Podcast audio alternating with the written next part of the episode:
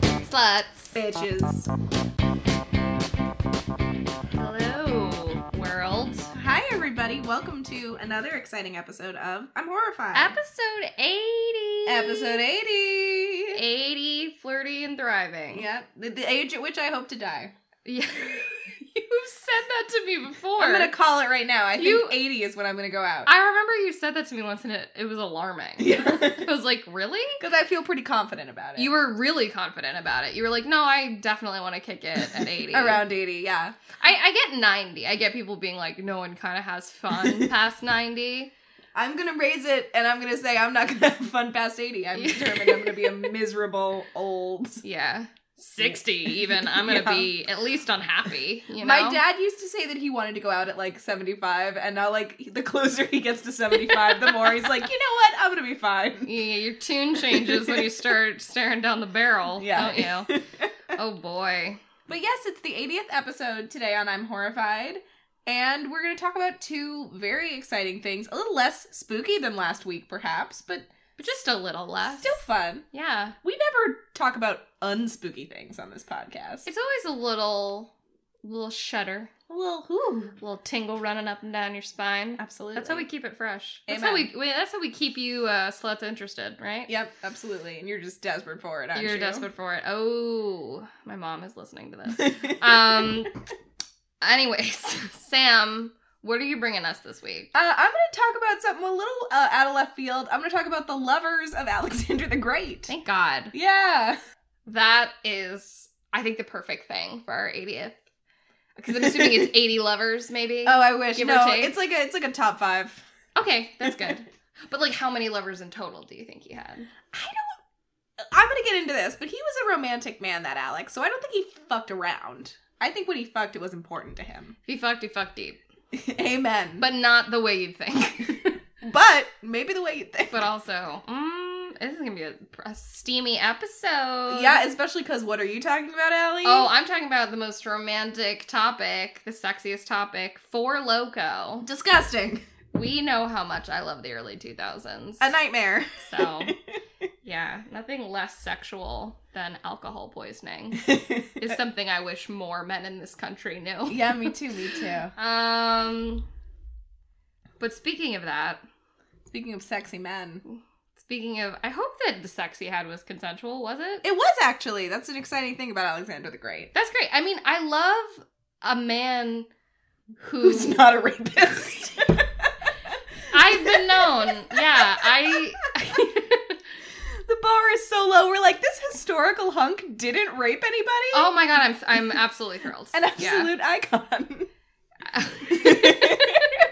what a bicon. He is. Um, he is. I'm uh, yeah, I love that, and now I can enjoy whatever debauchery you're about to tell me. Yeah, So please absolutely. give me it. So I think we've all heard of Alexander the Great. He's P famous. Uh, he was the king of the ancient Greek kingdom of Macedon or Macedonia. Um, I mostly read Macedon, but I felt like I had learned it Macedonia. I so- learned in Macedonia. Who knows? Um, but he spent most of his ruling years on this unprecedented military campaign through Asia and Northeast Africa. And by the age of 30, he had created one of the largest empires of the ancient world, stretching from Greece to northwestern India. That's ginormous. He was undefeated in battle and is widely considered one of history's most successful military commanders. Love it. But does he fuck? The more important question. It is a question that most modern historians are not willing to answer, the cowards. and it has fallen to me, a simple woman, to pick up the torch of this age old question. And spoiler alert, the answer seems to be yes. Thank God. Uh, but I don't know if you want to fuck him, so we'll find out. Either way, you're doing the work that that no man No one- is confident or skilled Plutarch enough didn't to do. tell us this. Nope. You know, like no one no one looked deeply enough into does he fuck. So yes, today I'm going to talk about Alexander's most notable lovers, their lives, and their usually untimely deaths. Uh, and we'll have a spirited discussion about whether or not we would fuck Alexander the Great. Thank or, God. or if he's just Alexander the Okay. Ooh, So I'm hooked. let's flesh out who Alexander is first and what made him so fuckable. Yeah, let's flesh it out. All right. I did think that as I typed the word flesh, I was like, yeah, flesh. Let's make it hot. If we're gonna do it, we, we got to make it sexy. we gotta make it sexy. So Alexander was born in Pella, the capital of the kingdom of Macedon, um, on the sixth day of the ancient Greek month of Hecatombion, which probably corresponds. I thought if I said it confidently, maybe that would work. It probably corresponds to the twentieth of July, three fifty-six BC. That means he is a Cancer. That's and- very important. The reliable rev- website astroreveal.com has this to say about how cancers are in bed. um, what you need to know is that because of their inherent desire to look after those they love, cancerians will stop at nothing to satisfy your every sexual need. Their powerful sense of intuition endows them, great use of endow, with an instinctive understanding of what will make you happy, while their sensitivity gives them the patience to take as long as it takes. That's basically just this website being like, they will go down on you. Yeah, for as long as you ask. Point blank. point for Alexander. That's very sexy. yeah. to me. I always um heard that you shouldn't have sex with cancers because they'll they'll cry on you. Is that the case? All right. Well, as a cancer, I will say uh, 70 30, yes. You're like, as a cancer, I will say a confidence sometimes. yes. I would say I would say they're more likely this is too personal. Edit this out. But- So, anyways, Alexander is the heir to the throne of Macedon because his father is King Philip of Macedon. And when Alexander is 10 years old, a traitor brings Philip a horse, and the horse refuses to be mounted, and Philip orders it away. Alexander, however, detecting the horse's fear of its own shadow, asks to tame the horse, which he eventually manages. And Plutarch states that Philip, overjoyed at this display of courage and ambition, kissed his son tearfully, declaring, My boy, you must find a kingdom big enough for your ambitions. Macedon is too small for you, and bought the horse for him. And Alexander named the horse Bucephalus, meaning ox head, and Bucephalus carried Alexander as far as India. And when the animal died of old age at 30, Alexander named a city after him, Bucephala. That is a pretty hot story. Loves animals. Another he point loves for Alex. animals. He's sexy. He's sensitive. But he's in tune with what they want and what they need. this. you rem- know. Yeah. Yes.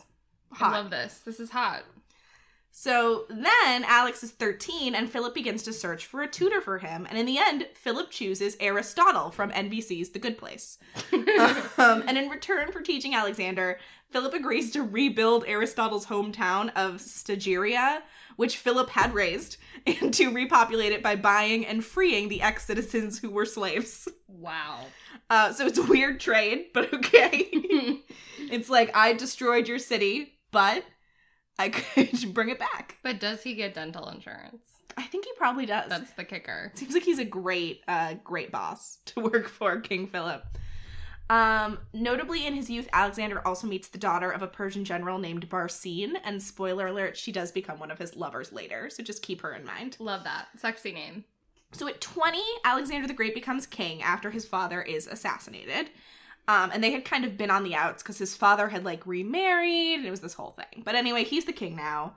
Um, and this is when Alex does all his famous stuff. He kills all his potential rivals to the throne. He starts conquering. He's got Asia. He's got Egypt. He's taken over India. And all the while, he has a very special someone at his side. Mm-hmm. The first lover we'll be discussing today Hephaestion. Whom? Hephaestion was a page at the Macedonian court who grew up alongside Alexander and was considered his dearest and closest friend. Of course, we think their relationship went quite a bit beyond just friendship, and that Hephaestion was Alex's first and greatest love. Oh. Yeah. Um, their toodle to their toodle toodles. um, their tutor Aristotle described the, their friendship as one soul abiding in two bodies. He's like, I think two of my students are fucking. I'm Yeah. like 80% sure. Absolutely. Um, and they were widely compared, and they compared themselves to Achilles and Patroclus, which is a very famous like Greek myth story of the hero Achilles and his boyfriend Patroclus, Yeah. who were fucking. And like any time that they could compare themselves to Achilles and Patroclus, they'd be like, "We're just like them," and everyone would be like, "They meant what good friends they were," and it was like, And they were roommates. "Oh my god, they were roommates." yeah. Um, yes. Their love for each other was no secret, Um, as is borne out in their own wor- words, um, Hephaestion at one point was replying to a letter from Alexander's mother and uh, said to her, You know, Alexander means more to me than anything. Oh, So they're very in love. that's so sweet. Yeah, and theirs is also a working partnership. So um he Hephaestion is one of like the major generals in Alexander's army, and when Alexander's older generals pass away and he's fearing traitors in his ranks, it is consistently Hephaestion that he relies on. And whenever he has to split his army, it is always Hephaestion that he's like, "You lead this half of my army, and I'll lead this half, and then I'll see you later, babe." Um, Oh, Mac later. So Hephaestion played full part in Alexander's regular consultations with senior officers, but he is also the one whom Alexander would talk to in private, sharing his thoughts, hopes, and plans. You know, pillow talk. Oh, I really think they're in so love. cute, and they were like childhood friends. Yeah. that's so sweet. Um, speaking of pillow talk, Lucian, writing in his book on slips of the tongue, sexy, uh, describes an occasion where Hephaestion's conversation one morning implied that he had been in Alexander's tent all night. And Plutarch described the intimacy between them when he tells of how Hephaestion was in the habit of reading Alexander's letters to him, that's pretty hot. and of a time when he showed the contents of a letter were to be kept secret by touching his ring to Hephaestion's lips. So if he like didn't want him to say anything, he wouldn't be like, "Oh, Hephaestion, don't read that one out loud." He would be like, "Shh," and with, like a tender touch of the lip. That's hot. That's really that's hot. That's intimate. Um, this is my favorite one of all these. Uh, Diogenes of Sinope, in a letter written to Alexander, accused Alexander of being, quote, ruled by Hephaestion's thighs. oh, I love, I love that that was written to Alexander. Like, you have to get your head out of Hephaestion's ass, literally. And Alex- Quite literally. to which I assume Alex sent back a letter that was like, no. I won't. Honestly, I, won't. will not. Um, another sign of their undying loyal- loyalty to each other is that Hephaestion agreed to marry Drypetus, who was the daughter of Darius and the sister to Alexander's second wife, Stateria. There was a lot of information there, but What, what's important is the, the sister of Alex's wife. okay. So for Alexander to marry this daughter of Darius made good political sense because it allies himself with the Persian ruling class, but for Hephaestion to marry her sister shows the high esteem in which Alexander held him, bringing him into the royal family itself. They became brothers-in-law. Um and reportedly Alexander wanted to be uncle to Hephaestion's children. Uh, thus, it is possible to imagine Alexander and Hephaestion hoping their respective offspring might unite their lines, and that ultimately the crown of Macedon and Persia might be worn by someone who was a descendant of their both of them both.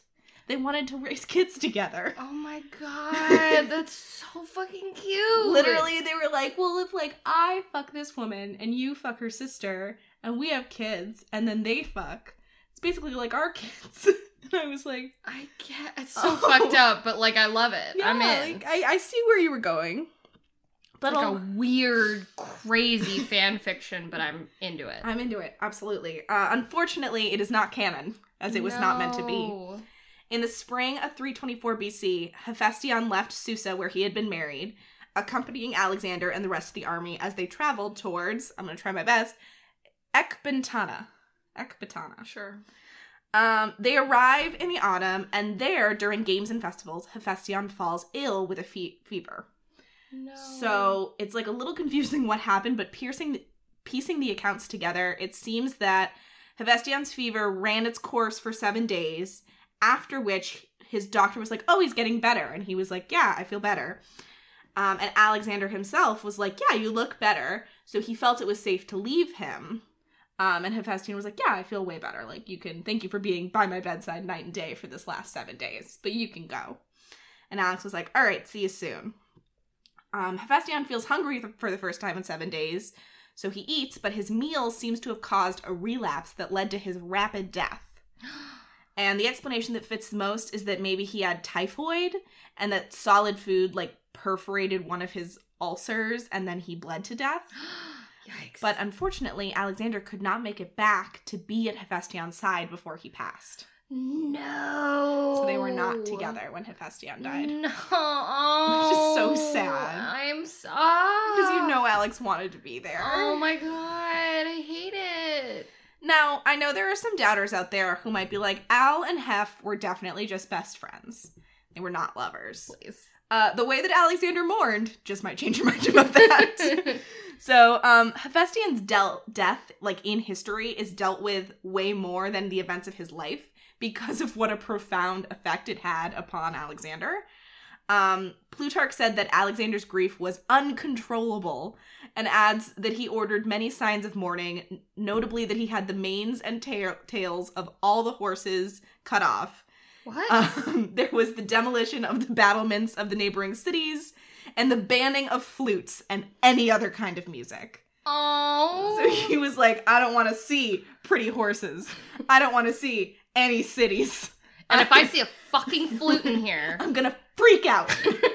Swear to God. because he's so sad. Because he's so sad. I can't stop screaming. Um, another account by uh, Arian uh, says that, quote, he flung himself on the body of his friend and lay there nearly all day long in tears and refused to be parted from him until he was dragged away by force of his companions. oh my god. Um, and then another account says he had the doctor who was treating Hephaestion uh, executed for lack of care, that's not fair. which is not. But I see, I see where he's No, but coming I from. totally get it. I see. And it's still it's kind of romantic. Yep. It is. It is. It you is. gotta admit.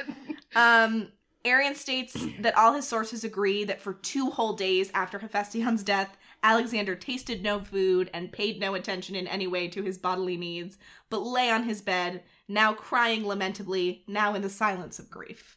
So Oh. he literally just like doesn't leave bed for two whole days.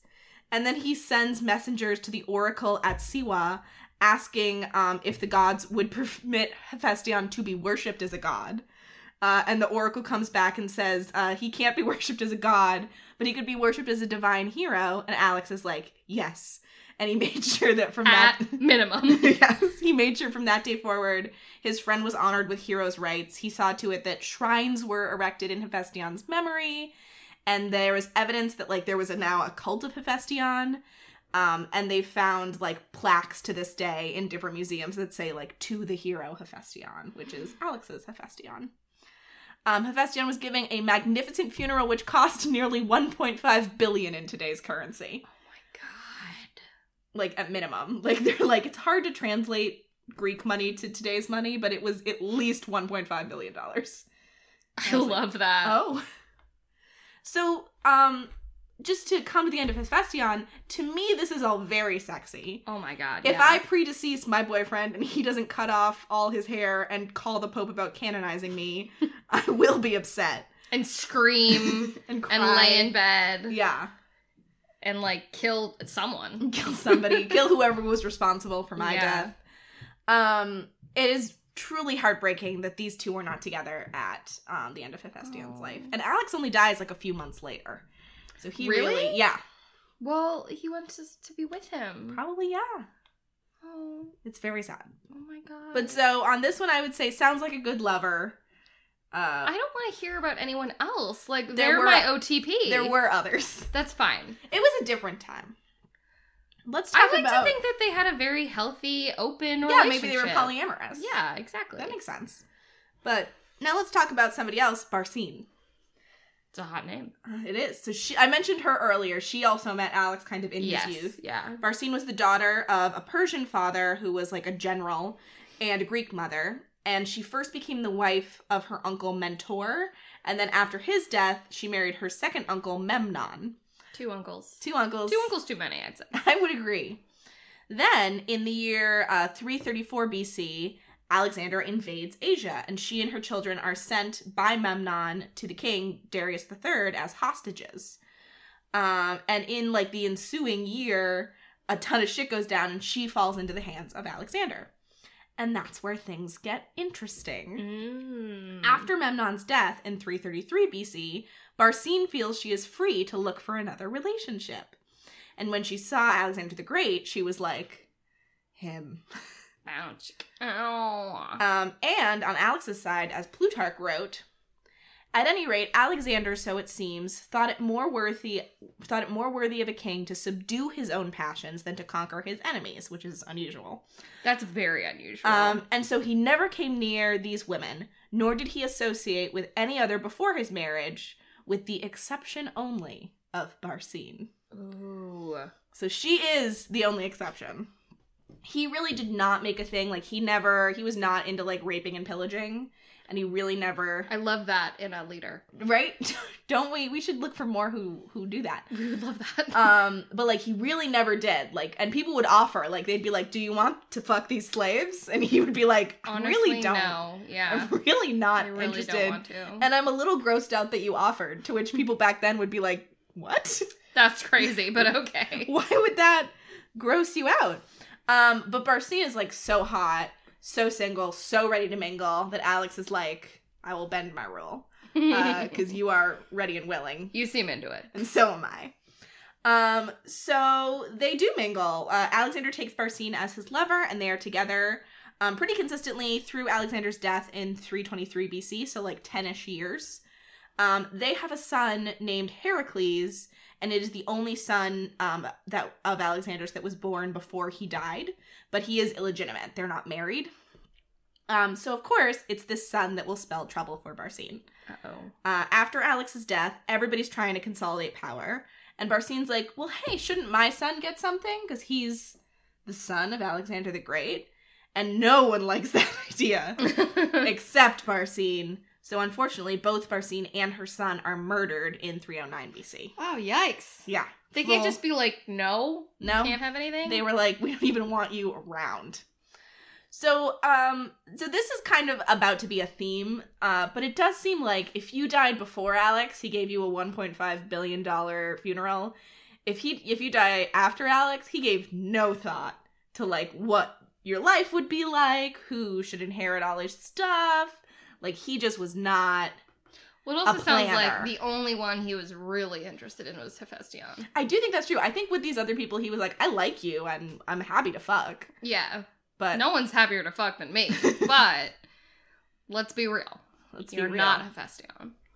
and no one could be and i'm not expecting that of you i'm sure he was very honest with them I think so. all right next uh someone else someone important roxanne Uh, so roxanne Her name is Roxanne. roxanne is the first wife of alexander her name is also written as roxana but i prefer roxanne so i can go like roxanne yeah, that's preferable. um but you see it both ways and then you also see it like crazy greek ways that i'm like how would i pronounce you so roxana roxana um roxanne is the princess of a nation captured by alex he has a type um, Fair enough. and historian robert lane fox wrote of her quote roxana was said by contemporaries to be the most beautiful lady in all asia marriage to a local noble's family made sound political sense but contemporaries implied that alexander aged 28 also lost his heart Oh. so she's just like hot she's beautiful Gorgeous. uh, in the movie Alexander, she is played by Rosario Dawson, so I like to imagine a young Rosario Dawson in this role. or an old Rosario Dawson. That's true. She's so gorgeous, So beautiful. so beautiful. Um, but they seem to get along very well. They, you know, are good partners. They're both ready to settle down. Again, no rape, which is thrilling. Love that. um, but things are about to change as we get to number four and five, whose names are Stateria and Parasatis. And I'm talking about them together for reasons that will become clear. Those both sound like infections. I know. Parasitis, particularly, but But the both, no, Stateria it really sounds does. like staph infection, Uh-huh. parasite. and parasite. I don't even know what they're like, so I'm not judging them. I'm just That's probably what Roxanne called them behind like their bags. They're like Yeah. staff and parasite over there. over Ah, there. Sluts. bitches. I don't think so. So- They're. they're just down to fuck too. Yeah. Everyone Everyone is just everyone's down. yeah. Um again, like it seems like Alex was one of those rare men who were like, I'm gonna take up over your country, but I'm not necessarily gonna rape anyone and women would just be like, Take me. Yeah. They're like, honestly, that's the best thing I've heard in my whole life Yeah. from a man. like I So- will have sex with you now because you're not forcing me to have sex with you. so I'm interested. Um, so, anyways, Alex gets his first wife, Roxanne, and now that he has one, he just wants more. Uh, and there is a tradition in like the Persian cultures that he was kind of overtaking of m- having multiple wives, so it wasn't like totally out of left field. Um, it's not like as popular amongst the Greeks, but no one's like, "Whoa, this is crazy." Everyone's like, "Yeah, you do what you want." That's fine. Um, so he meets Stateria. Stateria. I'm gonna say Stateria. Um, Statiara. um, and she is the daughter of the king of Persia. And then there is um Perisatis, who is the daughter of a different Persian king and also her cousin. So after Alexander conquers the lands of her fathers, um, Stateria and her mother and sister, and I think also her cousin Perisatis, um, end up traveling with Alexander kind of in his caravan for a long time for like 10 years they're traveling with him and the king keeps kind of trying to ransom them back and he and alexander just keeps being like no um and the king's like well if you give them back like you can marry stateria and alex is like no but also she's in my possession I could So if just I- marry her if I if i wanted to. really wanted to marry her i just could uh, and i do wonder if that like plants an idea in alex's head because not long after that he kind of like sends her to macedon to learn greek so it seems like maybe he was thinking like maybe she would be a good wife i don't know Yeah. um, and again, like she seems pretty game. Like he's been relatively good to her and her family as they've kind of been traveling alongside this caravan. She's like, Dad, don't fuck this up for me. Um, but so she's like, all right, I'll, I'll do something about this. And so um, he finally marries her in this huge event called the Susa Weddings. Um, and this was like meant to bring together the Persian and Greek empires. So at this big wedding, 90 Persian noblewomen were married to Macedonian soldiers who were loyal to Alexander. Whoa. Um, and this includes Alexander marrying both Stateria and Parasatis, and it includes Hephaestion marrying Statiria's uh, sister, whose name starts with a D, and it was Drypetus. The names are just That's hard. it is, but it's so it's it's a it's a ninety time wedding, and he marries two ladies. It's kind of fun. That's kind of fun, right? And also his As boyfriend's long as there. everyone's game, that's fun. And also, his boyfriend's there marrying his new sister in law. I bet some of them weren't game with it. I bet some of them weren't. That's too bad. That's bad. But specifically, these women seemed like they were like, all right. Alexander sounds hot as shit. So I know. and nice as far as the time goes. So Yeah. I guess so. So why wouldn't you? Um, and yeah, so they, the three of them, so Alex and these two women get married that night. Did they have a threesome? I don't know. yeah, Um, but maybe, I'm gonna say yeah. maybe, maybe Hephaestion was there. Maybe it was a foursome. Ooh, Who can know? Well, Hephaestion would have to invite his bride. So maybe it also. was a fivesome. That's what I would prefer, just for inclusivity. We you can't know. A lot of them, the ladies are all related, so that makes that a little hard. It's the olden times. I don't know what to say. I think it's fine. There were no rules back then. So here's where it's going to get rough. Alexander dies just a year after this wedding, and he leaves behind no clear heir and three wives, Problem. one of whom, Roxanne, is pregnant, and another of which, Strateria, thinks she might be pregnant. So she's like, I don't know, but like, I really might be. And this obviously creates a massive power vacuum, and all Alex's generals are trying to grab a piece. Um, Roxanne ends up having a son who she names Alexander. Um, and so she's like, he is the heir, obviously. Yeah. Yes. Duh. That makes sense. But Stateria is also pregnant, and if she has a son, that will be a huge challenger for the throne. Uh, especially because, like, Stateria's father was one of the kings of Persia, so maybe the Persians will be like, we like this one more Yeah. than we like that one. Fair enough. We can't know. So Roxanne does what any loving mother would do, and she has Stateria and Parasatis murdered. Well, what else is she supposed to do?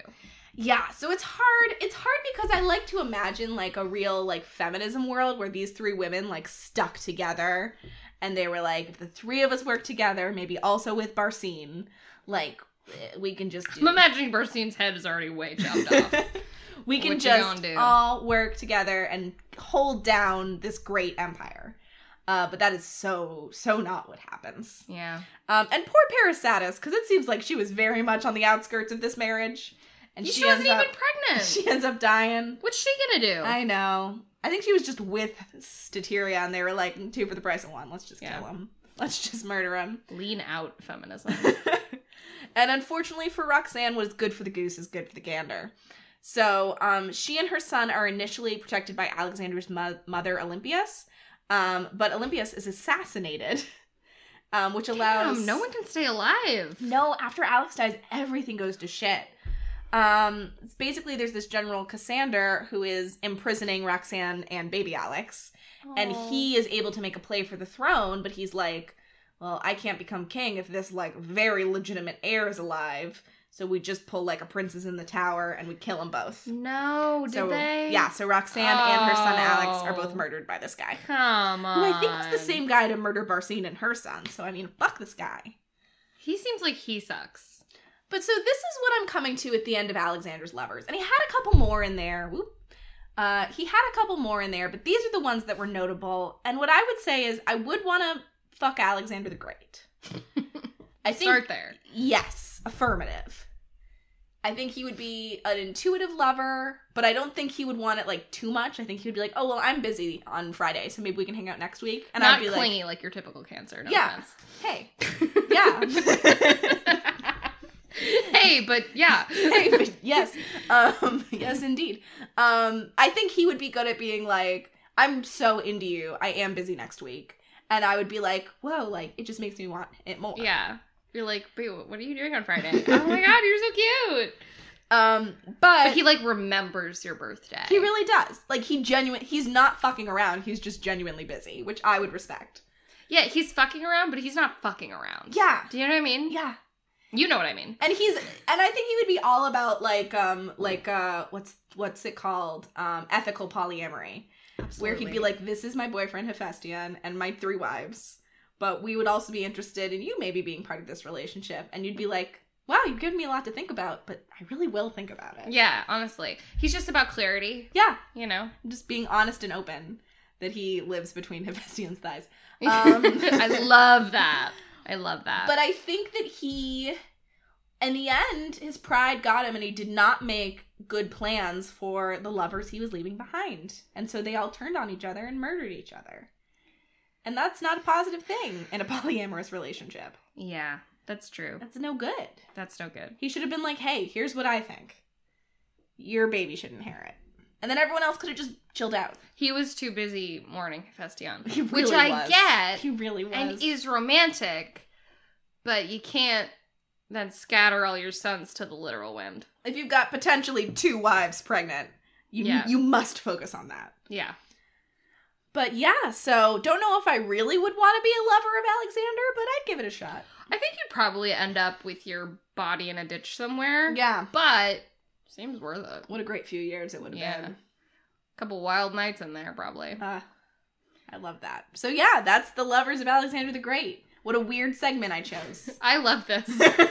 I I had no idea about Alexander and Hephaestion. That's my new favorite Absolutely. thing that's ever happened. Yeah, well there's a, there's like it's very interesting cuz some historians are like they were friends, you guys. Like not everything has to be sexual.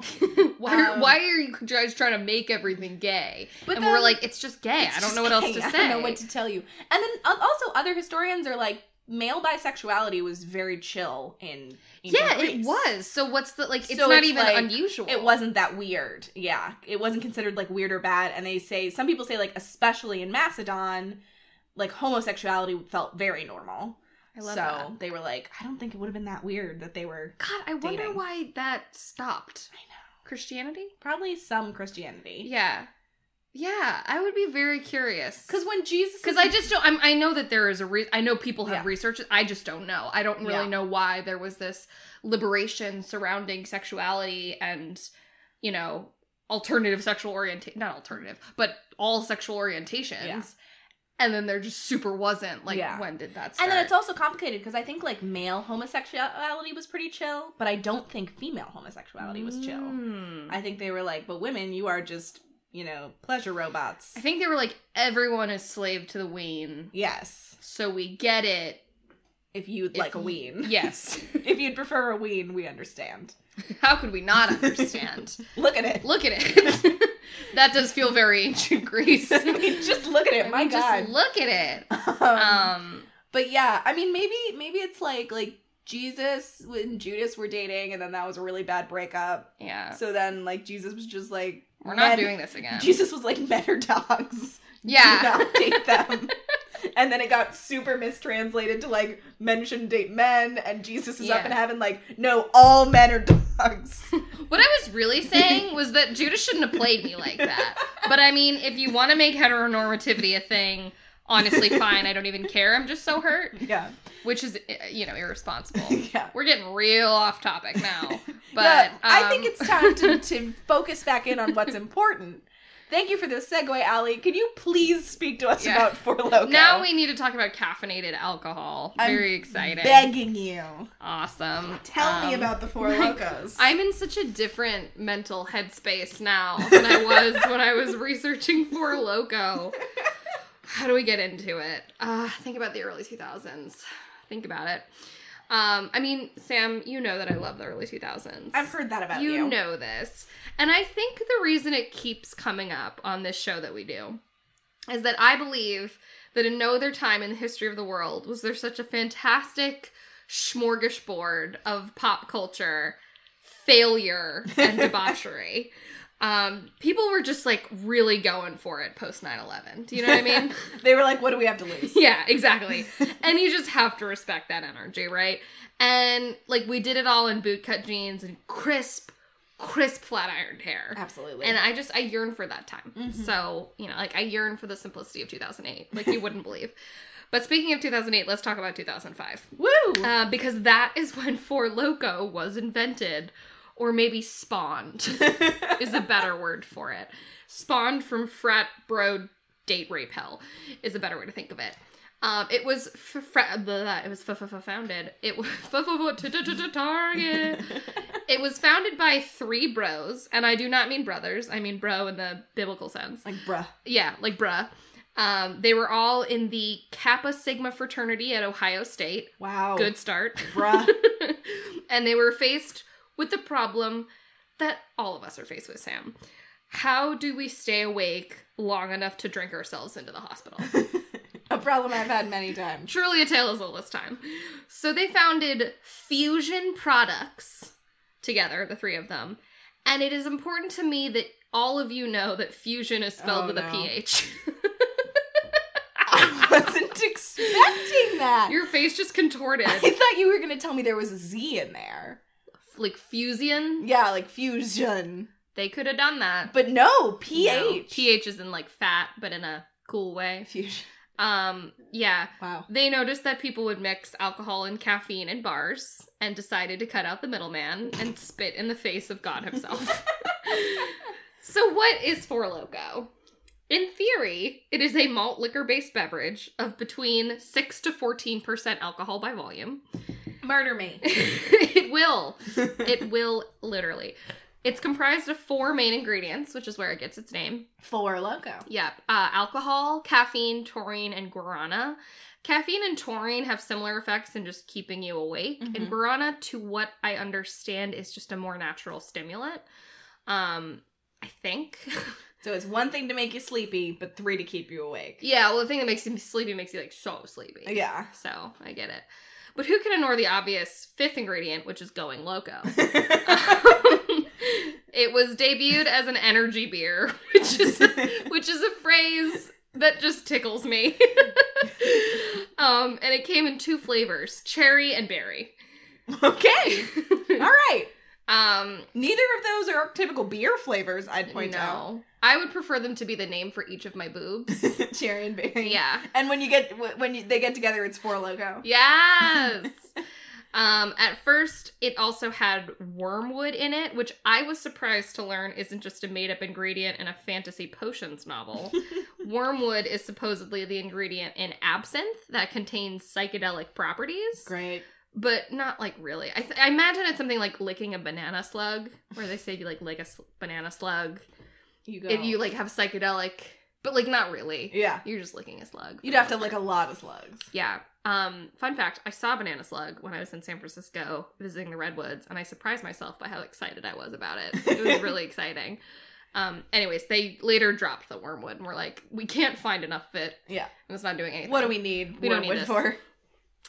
Um, okay. So the beverage has been brought onto us by the fires of hell. By 2006, the stuff is raging in colleges in the Midwest, obviously. Of course. It was It's- made for that. It is made for colleges in the Midwest. It's where it belongs. so some people start writing about it and are like, is this going to kill a bunch of people? But it hasn't really reached any kind of national prominence yet. Its unofficial slogan was apparently horny, hyper, happy, which incidentally is one of my yoga mantras um so by like 2007 2008 2009 four loco had entered what should we go the national stage Yes. as it were of pop culture and started becoming like a pop culture talking point as the primo way to get fucked up um, and all these word of mouth stories were going on about these like crazy college parties and like high schoolers started talking about it trying to get their hands on it it's this uber drink that would just like level villages and get everyone shit faced not unlike alexander the great i guess Amen. but he was honestly way more on the up and up than anyone involved with four loco Absolutely true. but yeah, so it started being the butt of jokes in comedy sketches and late night TV. Like they started talking about it on the news, all that kind of stuff. And people started hearing stories about what would happen when you drink it. There's a great article on Grub Street called The Oral History of Four Loco, which I recommend. I got a lot of my information from it. And um, one of the guys they interviewed, uh, Brent Rose, who's a writer and producer, recounts the following. The second time I tried it was at somebody's house party. We started playing some drinking game with Four Loco because they had a ton of cans there. That was the night I realized this stuff is pure evil. One of our friends just disappeared from the apartment and we couldn't find her for four or five hours. We found out that she woke up on the floor of some stranger's apartment because she apparently broke in and fell asleep on the floor. I was like, you know what? Fuck this stuff. Fuck this stuff forever. Which, like, I can't imagine being so shit faced that I, like, break a window and then go and immediately then to sleep. on that Yeah, I person's mean, floor. Some drunk people are runners, like they just go when That's they're true. Mm-hmm. drunk, but breaking in and falling immediately asleep is just a different level. I have to say, huge mood for me though. Like, I absolutely think that if I were to drink Four Loco, I never did. uh-huh. But that's sounds like a total I- you know Allie what? Rayner move. I can't say that because you'd need a nap so bad that I'd be you'd desperate for it. I will nap anywhere. I'll nap on the floor of a jail if you arrest Yes. me. That's fine. Just let me lay down. Um, so at the same time as Four Loko is rising in popular culture, we start seeing news coverage on alcohol poisonings and even deaths that are allegedly related to the beverage. And in the same Grub Street article that I just mentioned, uh, Maxine Builder writes In November 2010, New York legislators, including Senator Chuck Schumer and Assemblyman Felix Ortiz, increased pressure to ban sales of Four Loko after a series of high profile cases in which underage or young people were injured, including the death of an 18 year old girl in Long Island and an incident during which 16 Ramapo college students were hospitalized Oh my god! in a nearby New Jersey hospital. No, no, were hospitalized in nearby New Jersey. And then she went on to say on November 14th, so that's just like right away, yeah. the New York State Liquor Authority announced that they had come to a voluntary agreement with the manufacturers of Four Loko to stop the shipment of the malt beverage into New York State. The distributors agreed to stop selling their existing stock after December 10th.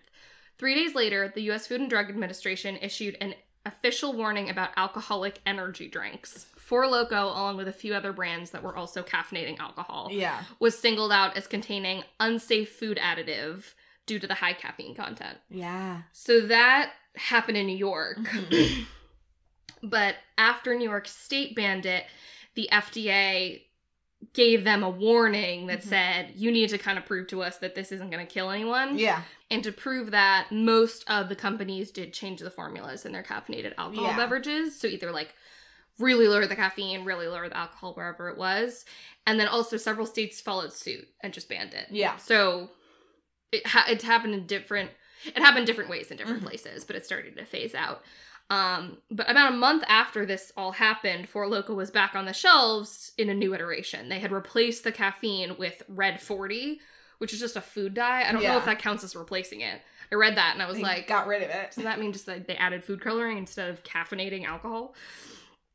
Um, which I don't know how that works, but fine. However, this was not before they began sending the original formula to parts of China, as there was a budding internet challenge where young kids would drink Four Loco on a live stream until they fell asleep, Yikes. which, like, it has caffeine in it. It takes a while. So it takes a while.